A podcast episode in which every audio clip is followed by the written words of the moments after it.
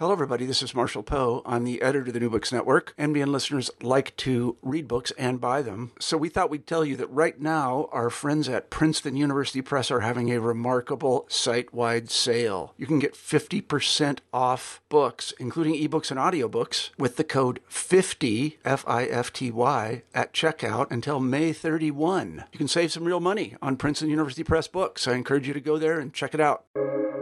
Welcome to the New Books Network. You're listening to New Books in Geography, a podcast channel on the New Books Network. I'm your host for today, Stentor Danielson, from the Department of Geography, Geology, and the Environment at Slippery Rock University. Today, I'll be talking to Ilan Kelman, author of Antarcticness Inspirations and Imaginaries, published this year by UCL Press. Dr. Kelman, welcome to the show. Thank you very much. Pleasure to be here. To start off, why don't you tell our listeners a bit about your background and how you came to write this book? So I'm at University College London in the United Kingdom, and there I'm a professor of disasters and health. I have the privilege of being in two institutes the Institute for Risk and Disaster Reduction and the Institute for Global Health, the idea being to bring together disasters and health. So I use various connectors, various bridges, such as climate change, migration, and diplomacy. I'm also fortunate to be affiliated with the University of Agder in southern Norway. And Norway is the only country that really has full territorial claims at both poles, the North Pole and the South Pole. So I've always been interested in remote locations. In fact, most of my research, and perhaps the biggest bridge between disasters and health, is islands. So I get to do a lot of work in island studies, trying to understand island life, islanders, livelihoods, what islands mean for the world, what the world means for islands and islanders. Antarctica as a continent is a huge island. And at the other end of the Earth, the Arctic has so many different islands all around the Norwegian coast, all around the different Arctic coasts. So all of these topics connect, but we find that we're not often making the connections. Simply through the work which I've been privileged to do, different projects that I've run, which, eh, you know, they covered the gamut from corporate social responsibility for petroleum right through to the impacts on health of climate change. I realized how much comes from people living in the supposedly remote places, how much of our imagination comes from thinking about places we may never be able to travel to, places we don't know much about. And the farther that we get from our own homes, the more these places do seem to be remote or isolated, irrespective of the meaning for those who live nearby or in the Arctic actually live there. So the poles have always very much been part of what I've been personally interested in, with the privilege of being able to then make it professional research, which means that I do have quite a lot of work on cold weather locations, thinking about survival, thinking about health, thinking about environmental impacts. And it was then a question well, how can I expand? How can I connect? And just thinking about an identity of a place, just thinking about how people respond to a location, whether they've been there or not, whether they want to or not. Antarctica being a huge, huge landmass for which countries cannot claim territory, or rather, their their uh, their claims of territory are actually not officially recognized this lend itself to thinking about this wider scope. So it is intriguing that sovereignty claims for Antarctica, actually for south of 60 degrees south, are neither recognized nor denied. It's simply in limbo. What does that mean for us as humanity? What does that mean for the environment, preservation, conservation, or resource extraction? trying to bring all of these ideas of politics, environment, the changes, the history, the futures, really said, I want to do a volume bringing together all sorts of expertise on this continent, on Antarctica. And so I was so lucky that many people responded to my call, and I was able to edit this volume, learning so much from the authors and hoping to bring Antarctica to the human consciousness in many different ways. All right. And so you've already started to kind of partly answer the next question uh, I have, which is to kind of define what Antarcticness means and what makes Antarctica special uh, as a place. So, could you say a little more about that? Uh, you know, your your title word here, Antarcticness. When we're trying to understand, typify, explain, express a location, sometimes language fails us, but sometimes visualizations also fail us. Bringing them together helps to provide a much more complete picture. And it's not just about the Antarctic or Antarctic or Antarctica, it's something more which embodies, which encapsulates the people who've been there, the people who haven't been there, their thoughts, their imaginaries, their images, how they might see it with relation to them, or perhaps not at all. So that's where the suffix ness comes in order to try and develop a word which, at least in English, helps to move forward, helps to explain, helps to try and understand. It also left it wide open. So when I put out the call for chapter proposals, I said I'm interested in anything. It absolutely has to be academic. We do want to present science for the world. And what I have tried to do in my scientific career is to ensure that the science which I produce, the scientific process I go through, always serves society, always has meaning for people, is always trying to constructively improve. So, Antarcticness, the book, also had to have that element. And there is a lot of very cutting edge, fascinating, absolutely brilliant science running a range of disciplines from volcanology through to tourism research. But we cannot stop with the research process. People understand, explain, imagine, work things through in many different formats, which is why I said, whatever way you want to express yourself, let me know, as long as it works in a book format. And we're working in English, so it really had to be in English. That meant that a chapter on paintings was contributed, a chapter with a photo essay was contributed. A couple of chapters, which are midway between visual arts and photography, were contributed, as well as two poems. And then there were some personal reflections. So, highly original, highly innovative, really trying to explain what no one else before has known or experienced, but they're just not the full force of how academics write or how they reference. So, it was really this combination. And to me, this combination brings forth Antarcticness, not just a continent, not just a place, not just south of 60 degrees south, but really trying to say this is what it means to humanity, this is what it means to the planet, this is why it's important. And simply leaving it open that way is what to me creates the book. It was the ethos behind it, it was a point of trying to do it, to bring together, to seek diversity for connection and that meant diversity of authors from around the world, of many different disciplines, many different backgrounds, many different ages, many different career stages, but in particular, many different formats, definitely confined by being a book, being linear, being English, but yet nonetheless being able to demonstrate so much creativity and innovation in terms of saying we have this gigantic, almost inaccessible to many people location on our planet how is it relevant? What does it mean? Yeah, this is such a, a diverse book in terms of its contents, as you've uh, said. You know, there's a photo essay, there's poetry, uh, alongside more traditional academic uh, articles. So, how did you envision the audience for this book? Who are you hoping is going to be reading this book?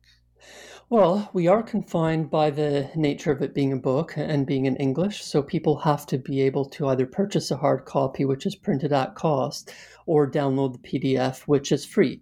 So anyone who has access to the internet, anyone who has the hardware and the software to be able to go through PDFs can actually access this for free. That definitely confines the audience, but it also attracts an audience who we hope will be engaged and will learn from it and then teach us and do better. So we're primarily looking at people who can understand science and art, but who may not be specialists in science and art. That definitely covers scientists and artists. We are looking at our peers. We very much hope to reach our peers positively, whether they're in geography or humanities or physical sciences or social sciences or professions like law, medicine, social work, and engineering. So, people who do have some form of university education, a bit of an intellectual background, and can respond to different forms of science and art. That is our peers, that is people who may have a bit of education or background, but then are, are in different professions, different careers. That's the first audience.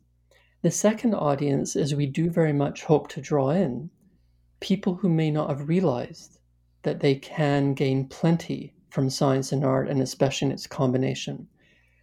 We know how difficult it is for many people day to day. We live on the edge of precariousness to a large extent, whether it's jobs, careers, families, not being able to make ends meet, recognizing that unfortunately certain leaders abuse their power to create a conflict that almost no one wants and certainly no one needs. We hope that we're able to reach these people by bringing that H word, a bit of hope to recognize the subtitle of the book being Imaginaries and Inspirations, to try and tap into their imagination, to try and inspire them that there is better out there despite the difficulties, and that science and art have so much to offer, but also so much to gain. So maybe the inspiration will be for them to become a scientist or an artist. Maybe the imaginary will be for them to engage with us and help us do our work better. So, fundamentally, in sum, the audience is humanity, but the practicality of it is that it's, any book is very much niche, and we are hoping to reach out to people who are already engaged in science and art, but maybe not in these disciplines, not in these areas, but certainly beyond that, much wider, again, deliberately to try and bring science and art to society. So I feel like in some ways you just kind of described the audience of the New Books Network as well. That we're trying to reach some of the same same people that you're hoping that this book reaches. So it's a nice nice synergy there.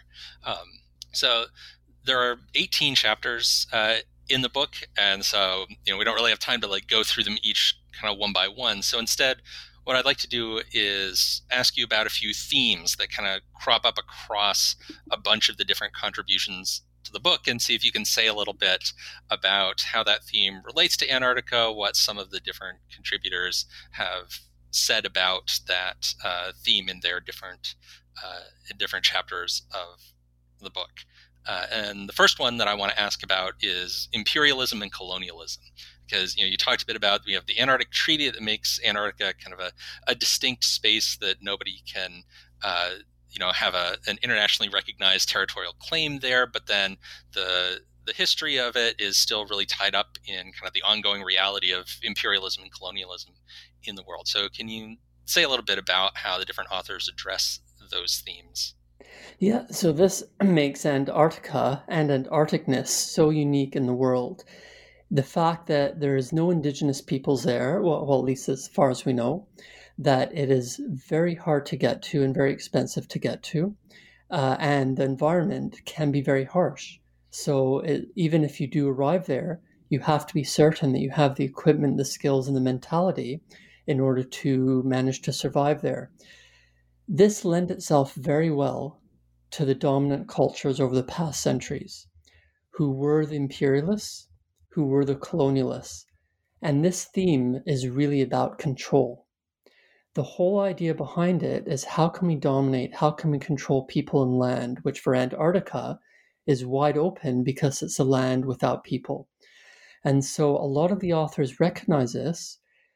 Obviously, it's part of the history, we cannot deny it, but we are very lucky to be in the time frame when we can reflect critiquingly. Critiquingly means thinking about the goods and the bads. So, of course, we're going to criticize that. That's our privilege and that's our right. We also have to accept that we would have probably acted very similarly if we'd been in the same position at that time. So, it's not really about blaming, just recognizing the imperialist colonialist attitudes which prevailed, which really pushed forward and created a lot of the mindset we have of the continent. But now it's time to move on to recognize the disadvantages and how we can do better. For example, we talk about sort of 2020, 2021 ish being the 200th, 200th anniversary of Antarctica's discovery, with discovery in quotation marks. Because what it means is that the people who were set to record history, i.e., from the dominant cultures, from the dominant countries over the past centuries, did reach Antarctica and were able to say, yes, this is a continent. There is actually some dispute regarding who was first within these dominant cultures. But we still have this mindset that it was completely unknown, completely undiscovered until certain people managed to have a sighting and then officially, whatever that means, record it. But do we really know? We are well aware that so many cultures from the southern hemisphere were phenomenal voyagers. How many of them set out south, reached Antarctica, but then maybe didn't have the equipment or were simply unlucky and so they died. All traces would have been lost. When we look at legends, it seems increasingly clear that the Maori in New Zealand have legends or stories of myths, whatever word you want to use, indicating that some of them reached Antarctica and returned. How do we verify it? Well, it's hard. We debate, we discuss but it does show that this whole mindset that certain people from the northern hemisphere and countries then were able to finally discover the southern continent and were able to dominate it and claim it. These claims come from seven countries. But in a remarkable feat of foresight, humanity did implement the Antarctic Treaty, which neither accepts nor denies these claims, thereby impeding the whole colonialist imperialist attitude. That is further embodied by the authors in this book going into the very strong and well known debates about the first known person to reach the South Pole. And it's this whole debate between the Norwegian Amundsen and the Brit Scott. It's absolutely certain that Amundsen reached first, that's not in dispute. But people also recognize that there were all sorts of politics, cultural aspects, and, and different interests, which made it into this real man versus man competition in order to claim the land and say that we are the best for the country, which contrasts with the first woman to reach the South Pole, where five, six women scientists uh, were flown into the South Pole. They had to work out who would be first to set foot. So when the back of the plane went down, they all linked arms and stepped out together. These are the aspects which come through in the chapter on science diplomacy, the chapter on Antarctic based life, the chapter on how to survive, how to create very good scientific and exploratory teams in Antarctica, as well as the expedition leader. Because they're recognizing this whole idea of man over nature, this whole idea of humanity trying to dominate a piece of land is something which we are moving beyond. And instead, it's about linking arms as humanity, stepping out in such a way that we survive because we don't want to die, but also in such a way that we don't exploit, overexploit, kill the land, recognize what the land, what the place, what the location gives to us. So, seeking control has very much dominated these narratives of Antarctica and Antarcticness.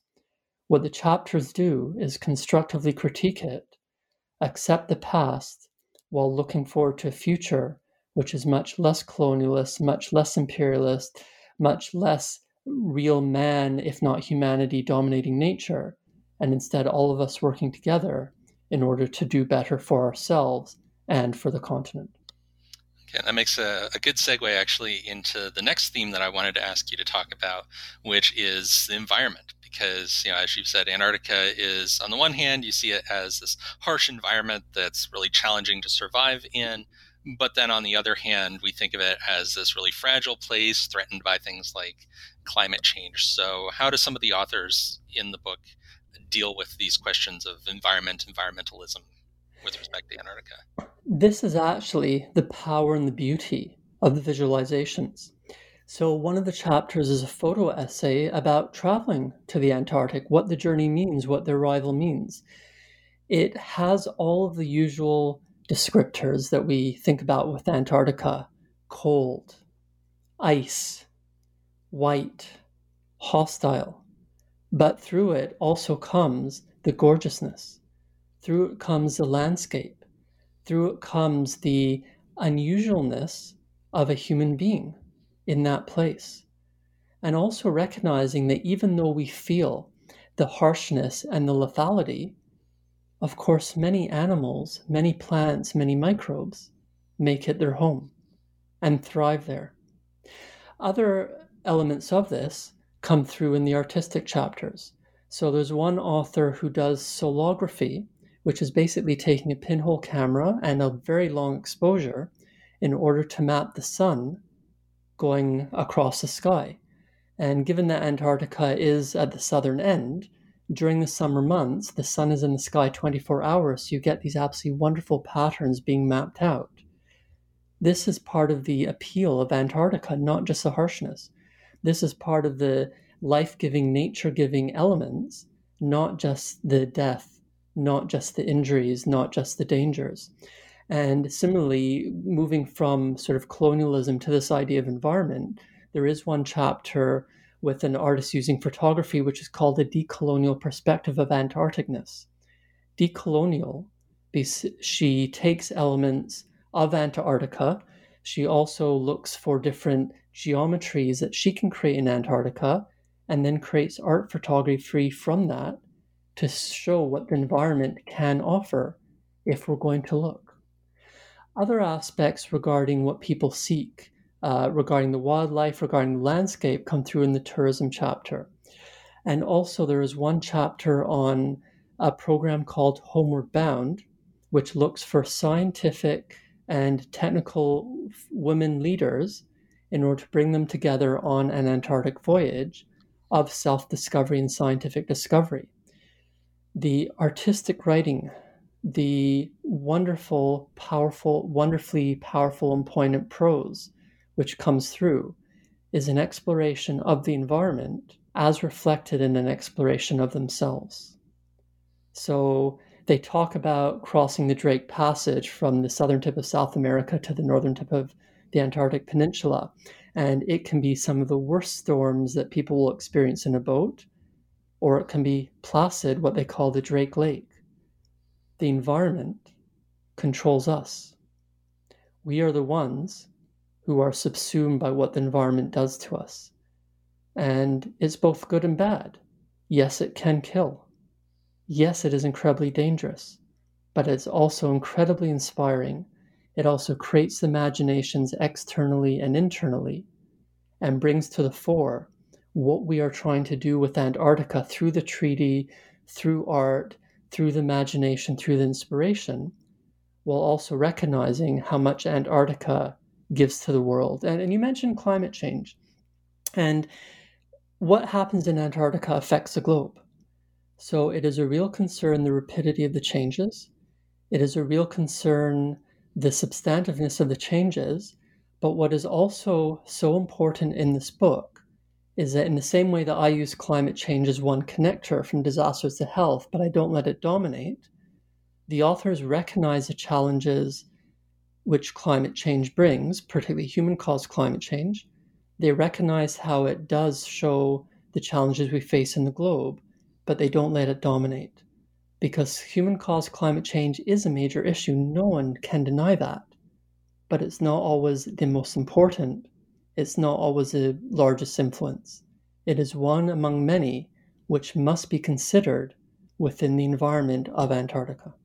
Yeah, and I can actually kind of testify to the effectiveness of that aspect of the book because climate change is the context where I've mostly, you know, read about, engaged with uh, Antarctica, and I think the book does a good job of sort of showing the broader range of ways to think about Antarctica and putting that climate change dimension in the context of so many other things about the continent.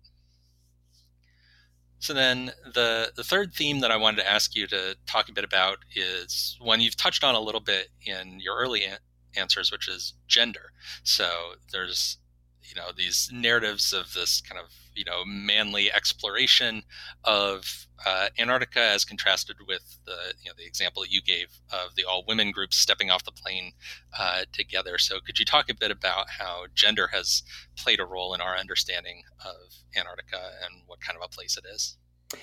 It's actually a huge gap in terms of understandings. Some of our authors touch upon it, some of them do not. It is intriguing to see, for example, the chapter particularly on the uh, Antarctic base life from 1942 to 1982. This was really a man's world. And in fact, women, absolutely ridiculously, women were banned from the continent for quite a while. So this is very much showing how the imperialism and the colonialism tried to create an environment which was highly gendered. Yet, some of the other chapters, such as the, looking at the effectiveness of our Antarctic teams and how to ensure that teams in Antarctica can be effective, looking at different artistic aspects, and, and then the tourism, gender does not come into it in a large degree. Its absence is notable. It is uh, certainly possibilities for chapters which could have been done, but no one volunteered. So it is an area to think further about and try and see how much we still gender Antarctica and Antarcticness and how much we don't. Even the Homeward Bound chapter is absolutely fascinating because they do feminize the planet. They refer to the Earth as female. And I discussed with the lead author about that, and, and she made the decision that that's what she wanted to write. So, is this good? Is this bad? Well, look, other people can judge. For me, the point is to raise it, to question it, and to investigate to determine how gendered Antarctica has been, but is it the same now? What is the percentage of men and women, boys and girls in tourists, in science, in explorers? Does it have meaning to be the first woman doing something in Antarctica as opposed to the first man or first person? So these elements of Antarcticness are not explored that well. It's more a subtext or a hidden theme, which people can draw on from as much as they want, or just say, actually, we need a lot more. And same with the photographs, same with the paintings. How many of them are merely landscapes or wildlife? How many involve people? And when people are outdoors in Antarctica, they tend to be quite covered up in terms of the clothes for survival. Does that de-gender or de-sex because it may be harder to tell women from men? Is that an assumption? And does it make any difference? So these are absolutely the questions which are raised, but not answered. Okay. Then I also wanted to ask a little bit about the kind of the process of of the book. What was it like working with such a diversity of authors that were creating such different kinds of uh, contributions to the book. That was a pleasure of doing it. Every day working on the Antarcticness, I was learning, I was gaining, I was having fun, I was questioning my own research, I was questioning my own art, and thinking, what don't I do? How could I move forward? So, this is actually why we edit books rather than saying, oh, I'm just going to slap together a collection and hope that it works, it really is a construction process. It really is a thinking process.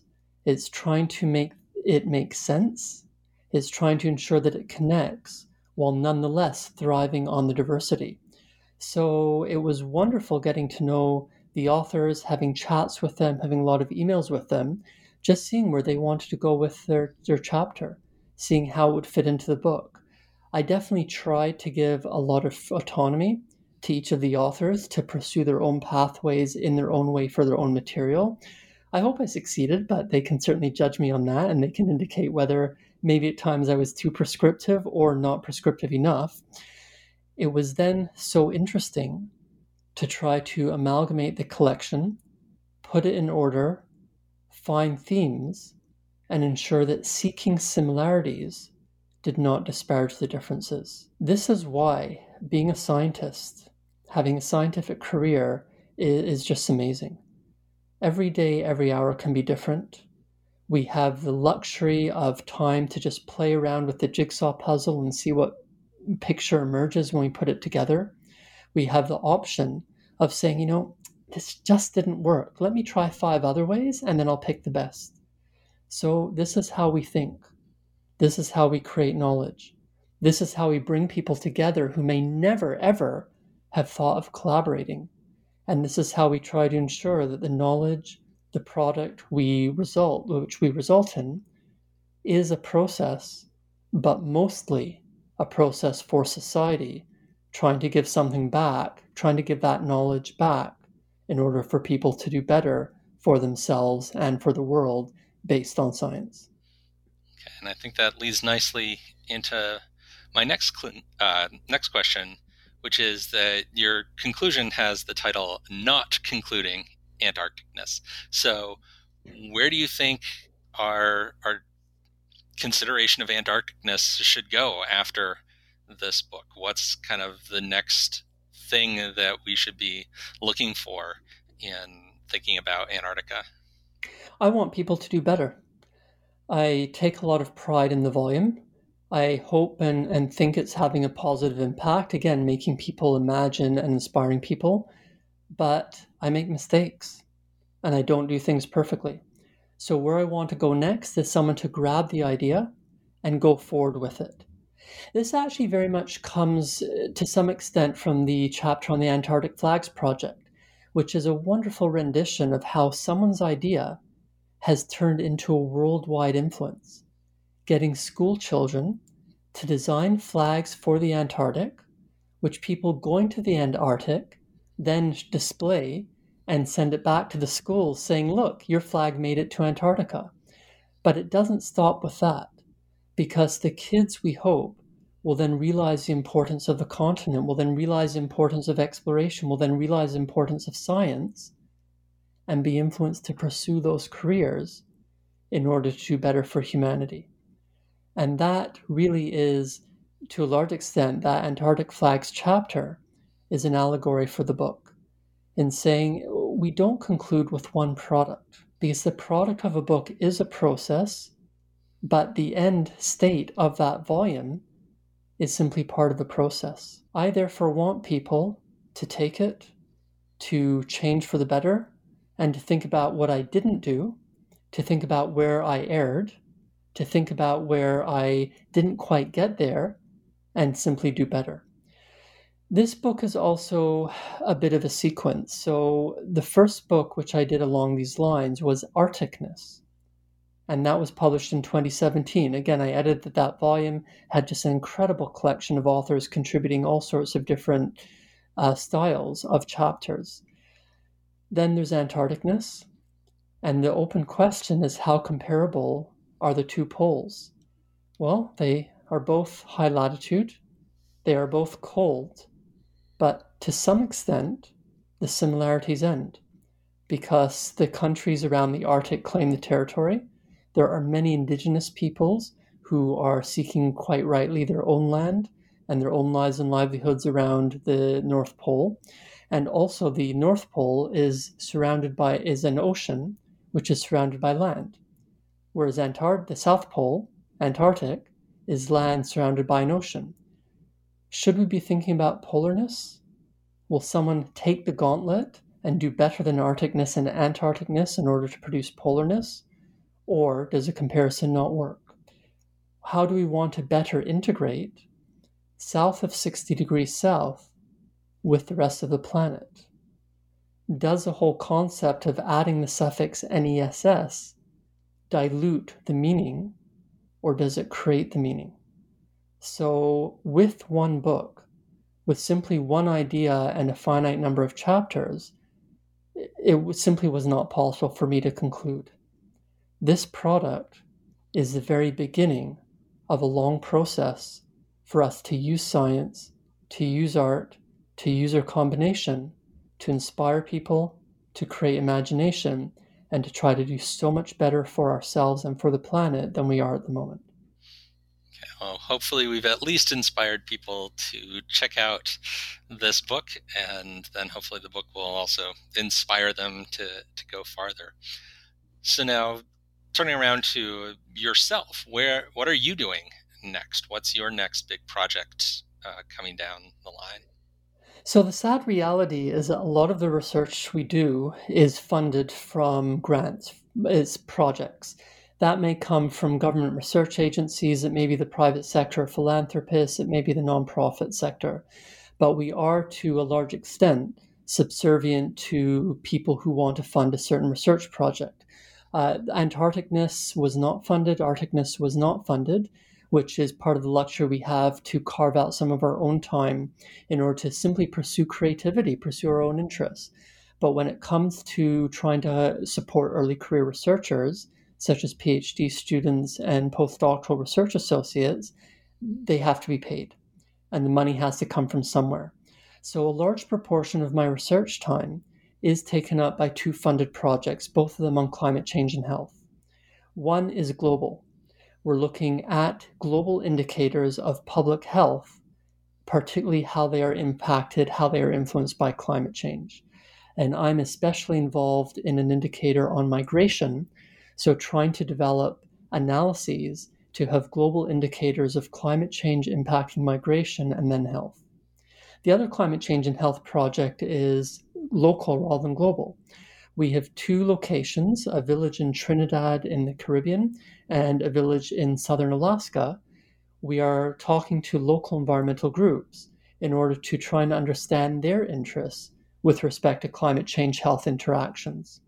So, those are the two funded projects with just amazing teams. Really, really fantastic people who are so energetic, so intelligent, so creative. And we're hoping that both of them are feeding back to the people who need the knowledge most in order to support them in dealing with all the wide social environmental changes that affect us all. But because we do have uh, sort of our jobs with some time to look beyond funded research, it's also thinking about what projects do I want? Where do I want to go? And there's a couple of areas that are of interest. So I've done a lot of work on what's called disaster diplomacy, which I also link to health diplomacy trying to see whether or not dealing with disasters, either preventing them or responding to them, trying to look at whether or not dealing with health issues from global to local, and this includes climate change, so climate change diplomacy, whether or not dealing with these issues can bring us together. We see just the, the horror of war, the ridiculous everyday violence that people experience, so much hatred. But we, then we see these challenges regarding health, regarding disasters, and the influences of climate change and other environmental changes. Can we tackle both simultaneously? Can we bring human beings together to do better for each other through thinking about the issues which affect us all? And I'm definitely exploring trying to get more projects in this area. And then the other big one is islands. Again, it goes back to island studies. It looks at the links with cities because a lot of cities are islands, whether it's New York, uh, Manhattan being an island, Long Island being an island, Bangkok, Stockholm, Lagos, all of these big cities comprise islands. So we're not just focusing on insularity, we're also looking at islanders in a wider context in order to see how people respond in different ways to different changes and to different environments. It's not just about saying, oh, you know, oh, they're so remote and isolated and marginalized, which is always a part truth, because people can feel so small and so remote in a huge megacity by being anonymous and by being around 7 or 10 million people. It's about saying, what do islanders want and need, recognizing the huge, huge diversity among them, but also what can they give to the world? So I live and work in London, a world megacity. But during my research, during my travels, during my discussions with people who have never been to a megacity, I just learned so much that I can apply in my own location, in my own community. And I would like to do a lot more work trying to look at the history and differences and similarities of different islands and islanders around the world and see how they apply in much wider environments, including making my own city better for life and livelihood. All right. Well, that's a, a lot of stuff you've got going on, and it all sounds really, really interesting. Uh, so, Dr. Kelman, thank you so much for coming on the show. Well, thanks so much for the opportunity and looking forward to hearing from listeners. I'm on Instagram, I'm on Twitter. Please connect, tell me what I'm doing wrong, and hopefully tell me a little bit of what I'm doing right. All right. You just heard a conversation with Ilan Kelman, author, uh, editor, excuse me, of Antarcticness: Inspirations and Imaginaries, published this year by UCL Press.